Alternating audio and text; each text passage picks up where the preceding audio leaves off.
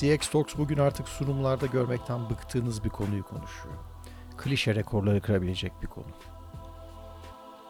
Mülksüzleşme. Başlıyoruz. Mülksüzleşme nedir Uğur Özman? Mülksüzleşme hani çok özetle hiç arabası olmayan Uber, hiç stok tutmayan Alibaba, hiç odası olmayan Airbnb gibi dijitalde doğmuş şirketlerin dijitale veya iş dünyasına hediye ettiği kavramın geleneksel şirketler tarafından uygulanmasıdır mülksüzleşme. Yani bu bütün sunumlarda olan slayttan mı bahsediyorsun? Niye niye konuşuyoruz bunu o zaman? Bütün sunumlarda olan ve artık böyle klişeleşmiş, hiç nokta noktası olmayan nokta nokta nokta diye her tarafta geçen. Bundan neden bahsediyoruz? Çünkü aslında biraz paylaşım ekonomisinin bir, bir parçası. Biraz daha önce yine sohbetini yaptığımız her ürün zamanla hizmete dönüşürün bir parçası. Bir diğer anlamda yine platform kavramının özellikle dijitalde doğan şirketlerin temelini oluşturan kavram olduğu için aslında bundan söz ediyoruz. Ve bundan giderek de muhtemelen daha çok söz edeceğiz. Yani mülksüz bir şirket olmakla bir kere her şeyden önce stratejik ve temel yetkinliklere sahip e, olmak arasında bir fark var. Yani sizin mülksüzleşmeniz aslında çok temel stratejik yetkinliklerinize, core competence denen yetkinliklere aslında sahip olmadığınızı göstermiyor.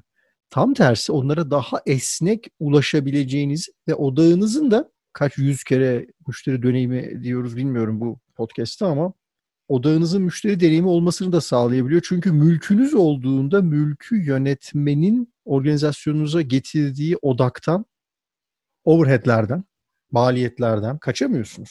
Mülke odaklanmaktansa mülksüz olup mülkün yarattığı değere odaklanmayı sağlayan bir kavram. Hiç bu konuşulmuyor. O meşhur büyük sunumlarda nokta noktanın nokta nokta olmaması konuşuluyor ama işte envanteri olmayan e-ticaret şirketleri vesaire. Aslında konuşulması gereken mülksüz olup stratejik ve temel yetkinliklere nasıl sahip olabiliriz ve bu bize ne sağlar? Bunu biraz daha o yüzden detaylandırmakta ben de büyük fayda görüyorum. Popüler olan e, kavramların ötesine geçerek. E, bir şey daha eklemek istiyorum. E, bazı tabii bu webde doğmuş şirketlerin mülksüz olması doğal. Ama webde doğmamış şirketler mülksüzleşemiyorlarsa onlar mülksüzlüğü nasıl kendi müşterilerine değer önermesi olarak sunabiliyorlar. Bir de onu konuşmamız lazım. Yani sonuçta araba üretiyorsanız o araba orada var. Peki o zaman siz mülksüz olamıyorsunuz. Sonuçta bir fabrikanız var, bir sürü bir üretiminiz var. Elle tutulur, gözle görülür, üzerine binilir. Bir üretiminiz var ve o zaman bu üretimleri veya bu üretimi sadece onun için değil, e, işte ağır iş makinesi üretiyorsunuz, e, ev aleti üretiyorsunuz, matkap üretiyorsunuz. O zaman bu üretimlerin nasıl müşteriye müşterinin mülksüzleşmesiyle bir değer önermesi olarak sunulabilir. Biraz önce çok güzel söyledin. Ürüne sahip olmadan ürünün getirdiği kolaylık nasıl müşteriye sunulabilir diye bir kavrama doğru gidiyor. Birkaç tane hiç popüler olmayan örnek verebilir misin ne olur? İçinde Uber geçmeyen bir podcast yapabilir miyiz? Ya çok güzel bir fikir. Aslında mesela e, Almanya'da Chibo bebek kıyafetini kiralıyor.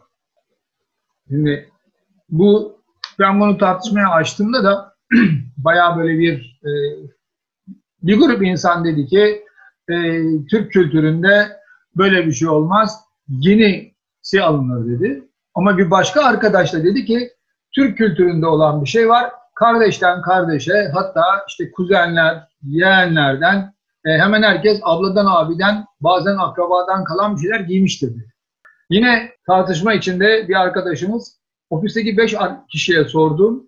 Dördü evet, biri hayır dedi. Çocuğu olanların hepsi evet dedi. Çocuksuz idealist arkadaşımız hayır dedi demiş. Arabayı paylaşmak değil ama o giysiyi satın almak zorunda değilsin diyor. Bu arada, bu arada daha önce konuştuk bu benzerini ama yeni bir şey değil aslında. e, çamaşır yıkama hizmeti 10 küsür yıldan beri en azından benim bildiğim 10 yıllardan beri var. Ve bu mülksüzleşmenin aslında küçük de olsa bir. Ya ben bir örnek vereyim. E, genelde o meşhur slaytlarda çok konuşulmayan e, bence fintech bu konuda çok güzel bir kanvas. Üzerinde çalışılabilecek, üzerinde pek çok aktörün olduğu, çok da dinamik. Büyük oyuncuların aslında yeni yeni diyeyim, hani büyük oyuncularla beraber de başlayan şeyler var ama yeni yeni çok haliyle büyük ilgi gösterdiği ama finansal anlamda klasik bir banka olmadan banka hizmetini bir arayüz olarak vererek büyük bankalardan spin-off'larla onların bir parçası olarak onlara rakip olarak batan büyük bankaların aslında likidifiye edilirken ki bir takım e, fiziksel varlıklarını değil ama lisanslarını kullanarak kurulan pek çok banka arayüzü var. Banka hizmet arayüzü var. Bunların bir kısmı bu arada başka kurumlara dönüştüler. Satın alındılar, satın aldılar. İşte Simple Bank var, BBVA aldı. Bir önceki podcast'te biraz bahsetmiştik. E, N26 var, e, Tandem var. Bunların çoğu e, İngiltere Challenger Bank diyorlar. Yani işte Barclays, HSBC, HSBC Lloyds e, gibi grupların aslında dışında kalan, onları challenge eden ve katma değerin finansal hizmet alan paydaşların tecrübesini kolaylaştırmak olarak ortaya konuldu. Çünkü bankacılık yani asırlardır olan bir kurum. Günün sonunda baktığınız zaman bankanın fiziksel güvenliği bugün hayatımızın içerisinde hiçbir e, öneme belki sahip değil veya çok düşük. Hiçbir demeyeyim de tabii ki e, var hala fiziksel olarak kasayı korumaları gerekiyor. Ama bugün parayı görmüyoruz bile. E, bankanın asırlar önceki katma değeri veya sunduğu değer önerisi bugün itibariyle özellikle yeni nesilde gençlerin banka e, kavramı bir ekrandan ibaret. Yani şubeye gitme ihtiyacı veya şubeye gitme motivasyonları zaten yok. Şimdi böyle bir dünyada siz bankacılığı yeniden ele aldığınızda pek çok asete ihtiyacınız yok. Pek çok e, mülke ihtiyacınız yok. Mülkü aynı zamanda iş yapış biçimi olarak da ben bazen e, koyuyorum veya kıymet aslında çok güzel bir şey. Kıymet sadece şey değil hani envantere kattığınız fiziksel bir e, yapı değil. Bankolar veya kiraladığınız mekan değil. Bunlara da tabii ki daha az ihtiyaç oluyor ve bunu sadece bu arada Challenger Bank küçük banka fintech kurumları yapmıyor. Büyük bankalar da yapıyor. Ama yaklaşım olarak da aslında endüstrinin böyle yüzyıllar içerisinde oluşturduğu, kendi içinde çok da kıymetli olan pratikleri ve bilgi birikimini ve tecrübeyi aslında endüstrinin ne kadar dezavantajına dezavantajına gibi kullanabildiği yerler de olabiliyor ya bazen o tecrübe size çok iyi şube yönetmeyi öğretiyor. Şimdi bankacılık konusunda senin yanında çok konuşmak istemiyorum ama çok iyi şube yönetmeyi bilmenin kıymeti elbette var yok demiyorum. Ama başka kıymetler de oluşuyor ve sizin bir challenger banka olarak aslında e, mülksüz bir şekilde bunu ortaya koyduğunuzda daha hızlı hareket etme ihtimaliniz oluyor. Dolayısıyla pek çok sektörde özellikle de fiziksel yayılmaya, fiziksel mülke dayalı bu şekilde oluşmuş, belki de asırlardır böyle gelmiş sektörlerde mülksüzleşme çok daha büyük fırsatlar veya depremler de yaratabilir. Şimdi burada şöyle bir konu var. Evet yani fintechler sonuçta webde doğmuş şirketler. Doğal olarak da aslında mülksüz doğuyorlar. Ve en büyük mülkleri bazen telif hakları, copyrightlar veya know-how. Burada çok önemli bir kavram var aslında. Sıfırıncı anda doğmuyor. Zaman içinde bir birikim olarak doğuyor. Ee, belki hatta önümüzdeki podcastlerde ele almamız gereken kavramlardan bir tanesi. Yani webde doğmayan şirketlerin webde doğmuş şirketlerden neler öğrenebileceklerinden bir tanesi bu. Bir, bir şartım var tam tersinde yapabilir miyiz? Webde doğmuş şirketlerin webde doğmamış ve dinozor muamelesi gören şirketlerden ne öğrenebileceklerini de bir konuşalım bir ara. İkisi de var çünkü bence. İyi fikir.